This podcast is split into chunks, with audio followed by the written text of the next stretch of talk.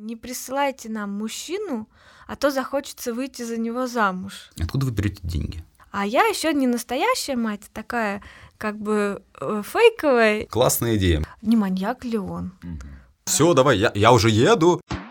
Про добро арт подкаст о тех, кто творит добро в искусстве, арт-индустрии и в рамках креативных профессий. Мы, Назар Колковец и Оля Жданкина, ищем свой ответ на вопрос, что же такое добро и можно ли им прославиться.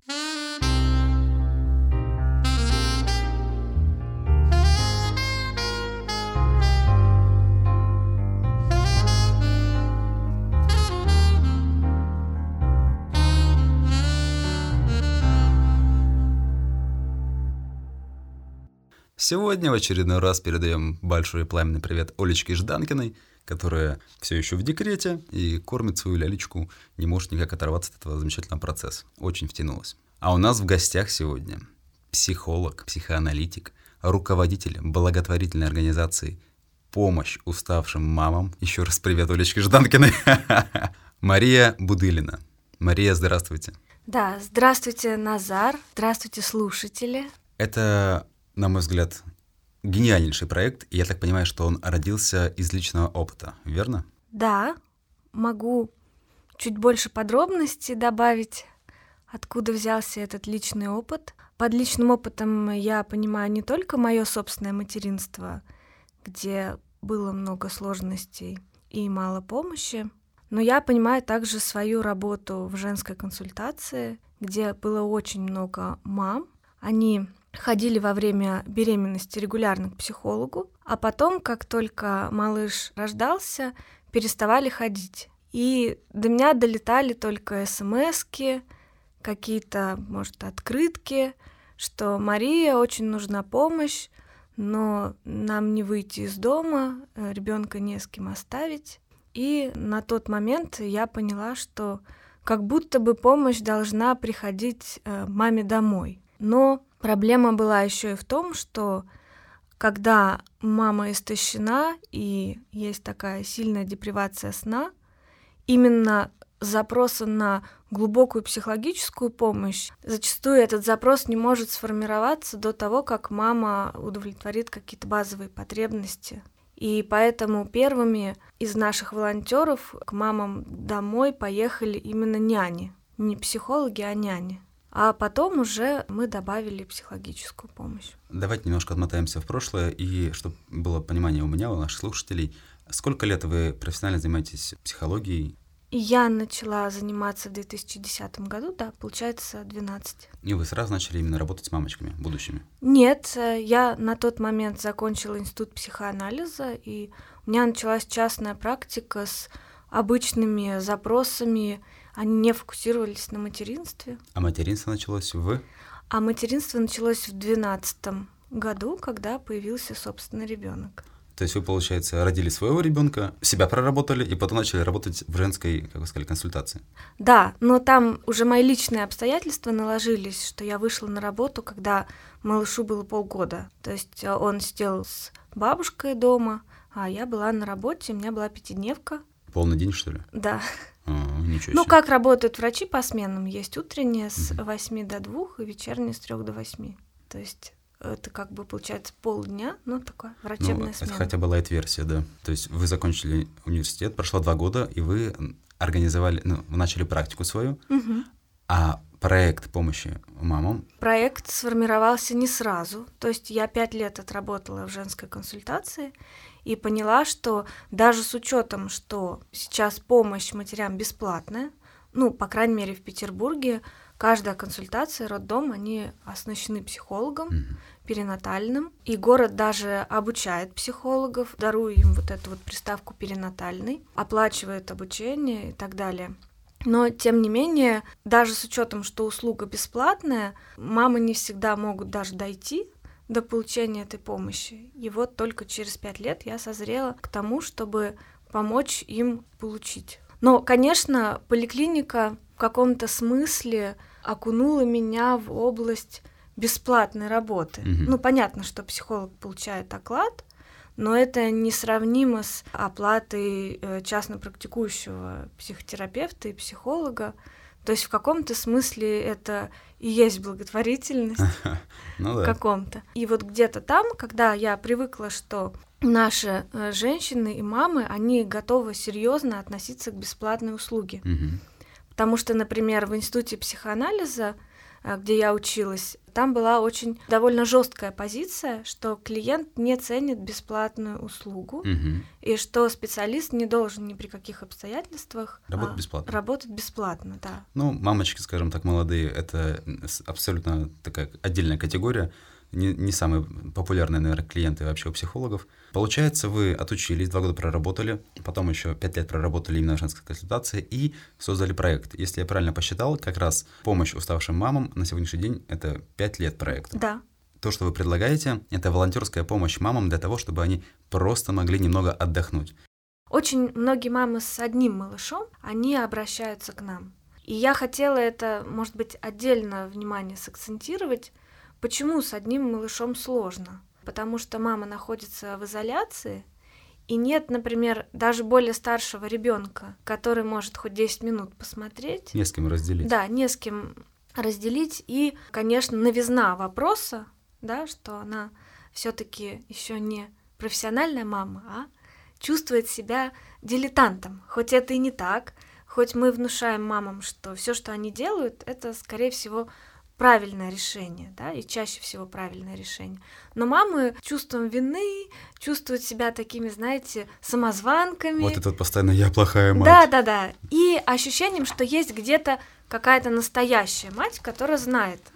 А я еще не настоящая мать, такая как бы фейковая, и мне вот, вот эта вот неуверенность, конечно, приводит к большому напряжению, и мы такие заявки от мам берем, приходим, и даже само нахождение дома второго человека, оно придает маме уверенности. Скажите, как психолог, я так понимаю, что здесь мамы сталкиваются с тем же, что и, допустим, сотрудник, который устроился в новую фирму или вообще только начал свою карьерную лестницу, и он такой поначалу этот синдром, э, как там, отмена, измена, а, синдром самозванца, да, и человек такой не понимает, ну, а делать-то что-то надо, а он типа не понимает и в себя не верит. Получается, мамочек, то же самое, у них новая профессия, ну, назовем это Мгм. так, и они ну, теряются.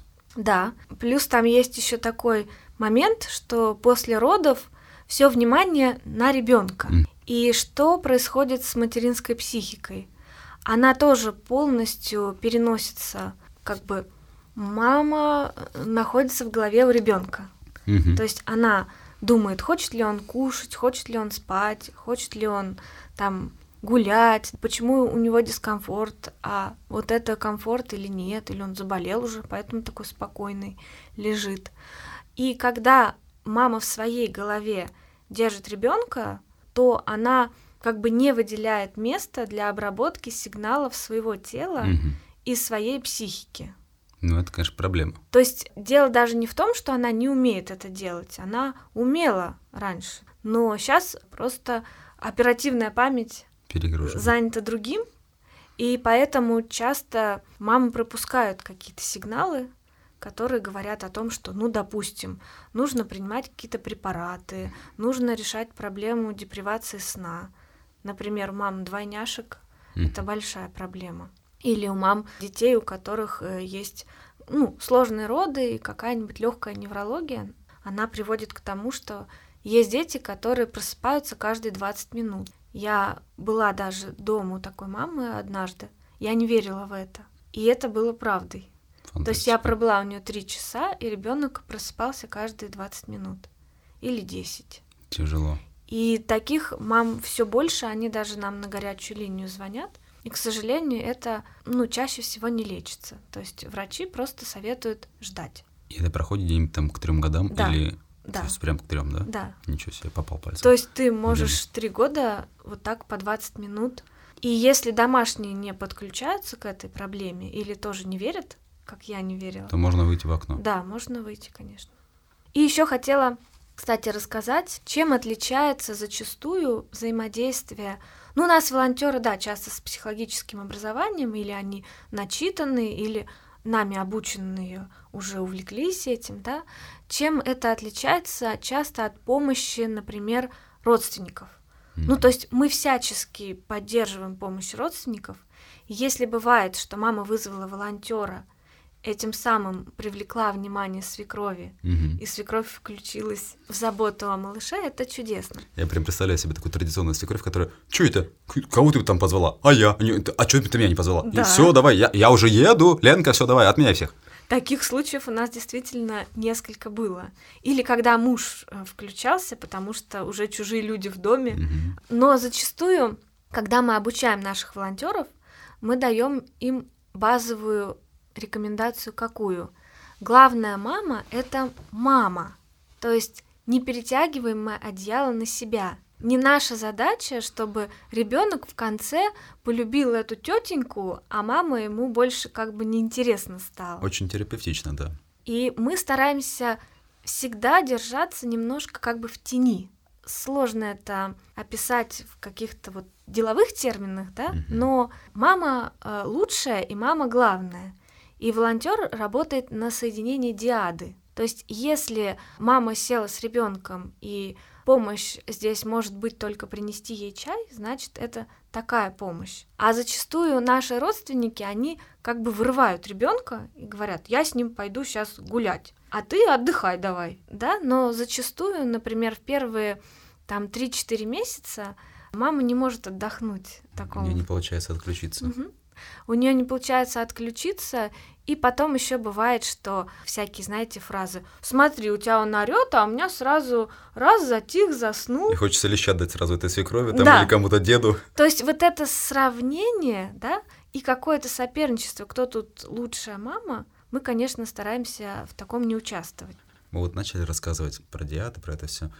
У меня сразу, знаете, такие сплетни в голове. «М, а вдруг у вас бывали истории, когда кто-нибудь приходил в семью волонтерить, помогать, а потом семья разрушилась, и этот кто-то создал семью э, с одним из членов той семьи. Ага. Не было таких коварных случаев? Да, знаете, были случаи, что мужчины просились к нам волонтерить, и мамы одинокие говорили, не присылайте нам мужчину, а то захочется выйти за него замуж. Одинокие.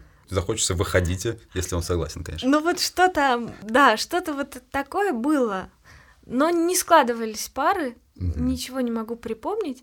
А то, что несколько семей украли у нас волонтеров, сделав их своими нянями Вон на как. на долгие годы. Это да, это. Неожиданный поворот, но интересный. Мгм. Слушайте, ну да, получается, вы помогаете людям трудоустроиться уже на постоянку, в конце концов. Ну, в каком-то смысле, хотя... В общем, это были многодетные семьи, поэтому я с легким сердцем туда отпустила наших волонтеров. Ну, это отличная помощь, на самом деле, даже так. ну. Скажите, пожалуйста, Мария, вы помогаете маме не, не просто отдохнуть, как-то там полежать, выспаться, может быть, прогуляться, но вы придумываете какие-то еще интересные мероприятия. Там, может быть, йога-терапия, какие-то арт, искусство, там, художественная лепка из глины. Я так понимаю, у вас тут большой ассортимент, э, арсенал разных возможностей. Это все тоже бесплатно происходит? Так, сейчас хочу дать пояснение про групповые занятия. Мгм. А, Нет у нас там ассортимента, а, потому что в основном у нас все-таки психологи, психоаналитики, и все группы у нас про разговорное погружение. Мгм.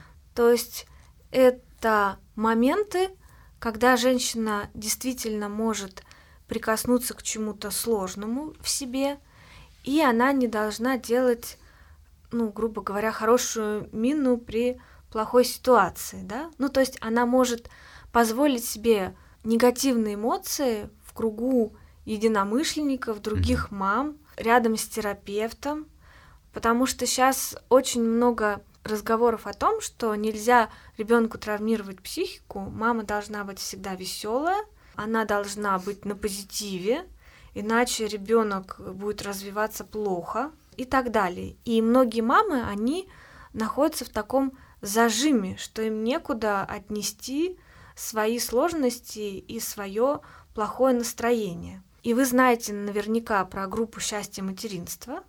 Я лично А, нет. ну такая есть э, группа ВКонтакте, где мамы посылают письма про свой негатив. Ну, то есть вся группа состоит из тысяч писем, как все тяжело, плохо, ужасно и так далее. И другие мамочки это все читают? Да, другие мамочки читают и чувствуют, что я не одна такая, что нас много, имя нам легион и так далее. Или хорошо, что у меня не так все плохо. Или так. Я безмерно уважаю эту инициативу, потому что она помогает выпустить пар. И я переживаю всегда за моменты суицидальных рисков, когда mm-hmm. женщина не выпустила пар, например, да. Но хочется все-таки, кроме просто поделиться чем-то плохим, хочется и что-то с ним смочь сделать, как-то его реструктурировать, как-то найти в этом опоры какие-то, да, и вырастить более, может быть, здоровое отношение к себе и к ребенку. И вот получается, что мы это следующий шаг, кроме просто поделиться негативом mm-hmm. и найти тех, кто поддержит тебя, мы помогаем еще с ним как-то начать работать с этим тяжелым состоянием в группах. А как уж они проходят, рисуют ли там мамы, или у них голосовые упражнения, или это просто разговорная терапия. Для меня это уже детали, это скорее просто разнообразить контент в группе mm-hmm. и написать, вот мы рисовали, а вот тут пели.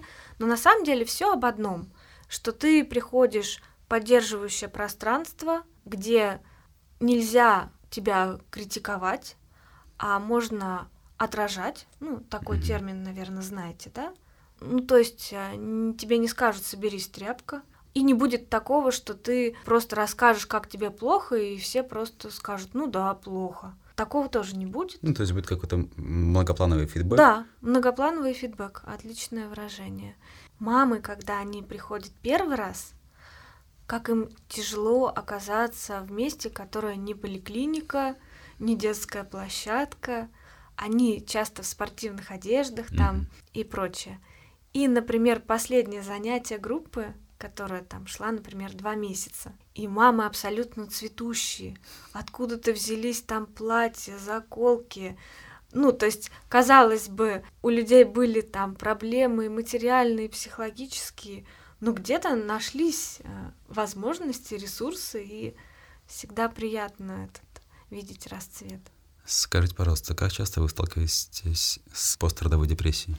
Ну, во-первых, есть термин baby blues. Baby blues — это то, что переживает 90% женщин, когда они выписываются с малышом из роддома. Плаксивость, ощущение, что я толстая, то растяжки, что ребенок срыгивает, что он, наверное, больной, надо его сейчас уже лечить и так далее, да, вот какое-то упадок настроения, который перемежается с резкими подъемами, с какими-то умилительными минутами, но все это вот такие качели, и вот это бэби-блюз. И это не послеродовая депрессия, и здесь не надо бить тревогу, и, на мой взгляд, просто семья должна быть готова к тому, что у женщины будут перепады настроения. И не говорить ей, что ты истеричка, сейчас сделаешь нам больного ребенка, ну и так далее. А послеродовая депрессия это проблема, которая наступает за рамками этого периода в месяц или два, да, и она характеризуется часто тем, что настроение пониженное все время. Mm-hmm. То есть нет уже перепадов от умиления к чему-то сложному, да, и тяжелому, а вот постоянно сложное и тяжелое состояние, когда маме не хочется уже просыпаться. И вот эта фраза, что я проснулась, и мне захотелось вообще тут не жить, не быть. И от ощущения, что впереди этот день жить не хочется, э, для меня это уже маркер после родовой депрессии. Но даже когда мы этот маркер встречаем, я всегда стараюсь нащупать главную причину. Она все-таки есть больше физиологическая. Например, мама не спит и мало ест, у нее гормональные перепады, с которыми она не сладила, может быть, нужна коррекция, щитовидку посмотреть и так далее, да, анемия. То есть может быть больше аспект физиологический, а может быть больше аспект все-таки психический. И как мы его можем отследить? Нарушенные отношения с домашними и в анамнезе, например, депрессии, антидепрессанты, какие-то проблемы, не знаю, суицидальные мысли. Вот э, мы анализируем, какая психика была у мамы до беременности. Мгм. И если там уже были проблемы, да, она пила противотревожные препараты, транквилизаторы, то есть э, риск, что и сейчас нужно обратиться к препаратам или, по крайней мере, к специалисту. Я так понимаю, что какой-то процент есть в вашей практике, что вы приходите помогать, волонтерить, быть с детьми, и вы наблюдаете, и можете диагностировать и отправить дальше на лечение. Да, да. А, Но э, мы, когда сейчас с вами беседуем, мы совершенно забыли, что у нас есть горячая линия, а она есть. И основной поток запросов э, в нынешнее время у нас обрабатывается на ней. То есть это где-то 160 звонков в месяц. Вот э, с учетом, что она одноканальная, она работает ежедневно. И вот с таким огромным количеством запросов там можно уже делать статистические исследования. Мы их делаем э, с учетом, что все обращения анонимны. То есть у нас никак не сохранен номер телефона, э, локация, с которой мама звонила, ее имя, фамилия, ничего этого мы не берем. Но мы берем данные, например, возраст, проблема, с которой человек обратился, как он пытался ее решать. И вот эти данные можем использовать. И да, на линии часто бывает, что это женщина из регионов, ну не знаю, Иркутская область, какая-нибудь глубинка. Там можно получить антидепрессанты, сходя к психиатру, но ты не получишь терапию, нет психологов. И очень часто мы работаем в паре. То есть а, мама получила препараты по рецепту, но она звонит нашим консультантам регулярно, и у нее такой курс терапии, и звонок тоже бесплатный, и можно годами звонить а, до тех пор, пока ребенок не подрастет и так далее. И пока ситуация у нее, ну, может быть, не наладится, не улучшится. Но это очень важный момент, потому что я, конечно, не знаю, какой сейчас процент вообще мамочек с таким, с таким недугом серьезным, но я в своей жизни сталкивался, и это, конечно, очень драматично. Хорошо, вернемся к более положительным моментам. Есть какая-то статистика? Чем чаще всего занимаются мамочки, когда приходят ваши волонтеры и высвобождают их время? Вы знаете, сейчас, когда стало у нас меньше возможностей приходить, мамы в основном стали ходить к врачам. И это тоже особая тема, что, получается, у русской женщины нет возможности посетить врача. Я думаю, что если вы говорите про последнее время, то тут еще велика как бы э, ситуационная да, составляющая. Ковид закончился, да, и стало по врачам ходить безопаснее, вроде как и спокойнее, маски уже не нужны, нет такого страха заразиться и переболеть. И все, что там два года откладывали люди в походы по врачам, сейчас как бы вот, надо, там зубы два года, может, не лечили, еще там чего-то, надо срочно все проверить. Ну, из редких интересных моментов кто-то ходит на свидание с мужем. Вау. И мы это очень поддерживаем. Это не жиру беситься, а это действительно важно. Ну, конечно, потому что муж, он видит, что жена, она, конечно, сейчас а, в стрессе в некотором находится, в новой роли. И ну, совершенно может не уделять ему времени, потому что у него нет ни желания, ни сил. И муж, если ну, не подключается к этому ко всему осознанно, то, не дай бог, там может налево посмотреть. Ну, грош цена такому мужу, понятное дело, но тем не менее, если есть возможность пойти на свидание, то это прям подарок. Вы знаете, меня больше беспокоит не то, что кто-то посмотрит налево, а то, что сфера отношений вообще может у мужчины выпасть. Мгм. То есть там остаются друзья, рыбалка, работа, игры компьютерные, а все женское, оно просто исчезает. Стирка, глажка, готовка, ну, вот это вот. Ну, смотришь на женщину и думаешь, ну, что она теперь? Она теперь вот типа домохозяйка. Нет, если мужчина еще так думает, это еще неплохо. А вот когда он вообще не смотрит уже на женщину, это уже совсем, ну, у меня есть опасения. В целом понятно. Спасибо большое за подробную ре- ретроспективу этого вопроса. А в современных реалиях материнство и ваш проект, который помогает материнству, это про добро. Это понятно. Но вот за последние годы можно заметить, как на матерей такое ощущение, что стали больше давить, с тем, чтобы они как можно быстрее возвращались к профессиональной деятельности и там долго-то там по три года в декретах не сидели. Вот вы как вообще рассматриваете эту тенденцию, хорошо или, или не очень? В психологии есть такой термин double bind.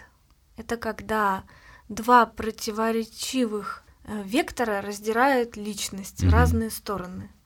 То есть, с одной стороны, естественное материнство говорит, что с ребенком надо вместе спать, надо его кормить там до года, после года, до бесконечности. Желательно давать смысле этого чем-нибудь кормить. Да, э, надо э, давать ему во всем выбор, он свободная личность. Ну, то есть э, лет до трех, а лучше до шести, а лучше еще семейное образование подключить и вот отдать свою жизнь ребенку. Mm-hmm. А второе убеждение прямо противоположное, что что ты будешь зависеть финансово, как не стыдно становись на ноги, выбирай хорошую работу, возвращайся в офис и так далее. И меня печалит э, не то, что одно из этих убеждений неверно, а то, что женщины пытаются следовать одновременно обоим. Это, знаете, как есть с грудным скармливанием. Нужно кормить грудью или из бутылочки, да? Ну и вот все там, ну, конечно, грудью, а у кого-то было кесарево, нет молока, да? Из бутылочки, как можно и так далее, да, все эти баталии. Но главное это просто определиться раз и навсегда и не мучиться попыткой сделать одновременно и то, и другое, да. Также и здесь. То есть если на каком-то этапе женщина мыслит себя как женщина в семье, я думаю, что и не надо пытаться искать какие-то подработки, работать на коленке, когда ребенок орет, а ты должна отослать заказчику из туалета какой-то договор. Вот, mm вот не надо этого. Ну, по крайней мере, первый год жизни ребенка точно. Лучше, ну, как бы быть в, в монотеме, да. Но если уж а, так вышло, да, что или там одинокая мама, или по каким-то еще причинам что она вынуждена работать или хочет работать, конечно, уже не стоит чувством вины давать волю, что ты плохая мать, а то получается, что мама, сидя с ребенком, думает о работе, сколько она не успела и сколько она не сделала, а сидя на работе, она думает о ребенке, как он бедный там травмируется с няней. То есть вот этого тоже не надо. Если какую-то линию э, удалось выбрать, надо ей придерживаться чисто из защиты своего психического здоровья. И здоровья окружающих. И я как психолог всегда поддерживаю маму в любом выборе, да? И в любом выборе можно подумать, как минимизировать риски, возможные травмы. Мы ведь всегда тоже думаем, что мы травмируем ребенка и никогда не думаем, как сама мама может травмироваться в своем материнстве.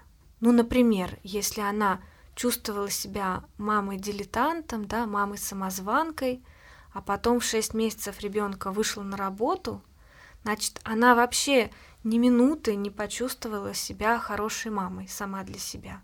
И она здесь травмирована больше, чем ребенок, который просто с бабушкой или няней.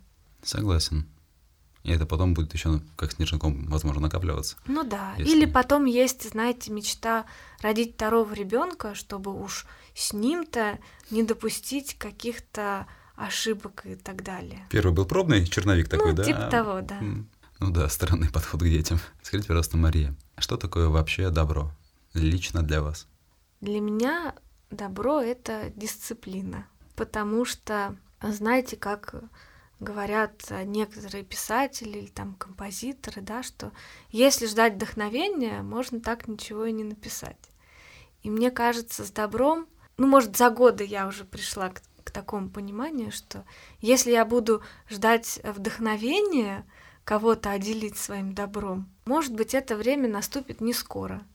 То там грипп сезонный, то на работе загрузка, то к Новому году готовиться, и как бы все будет не до добра.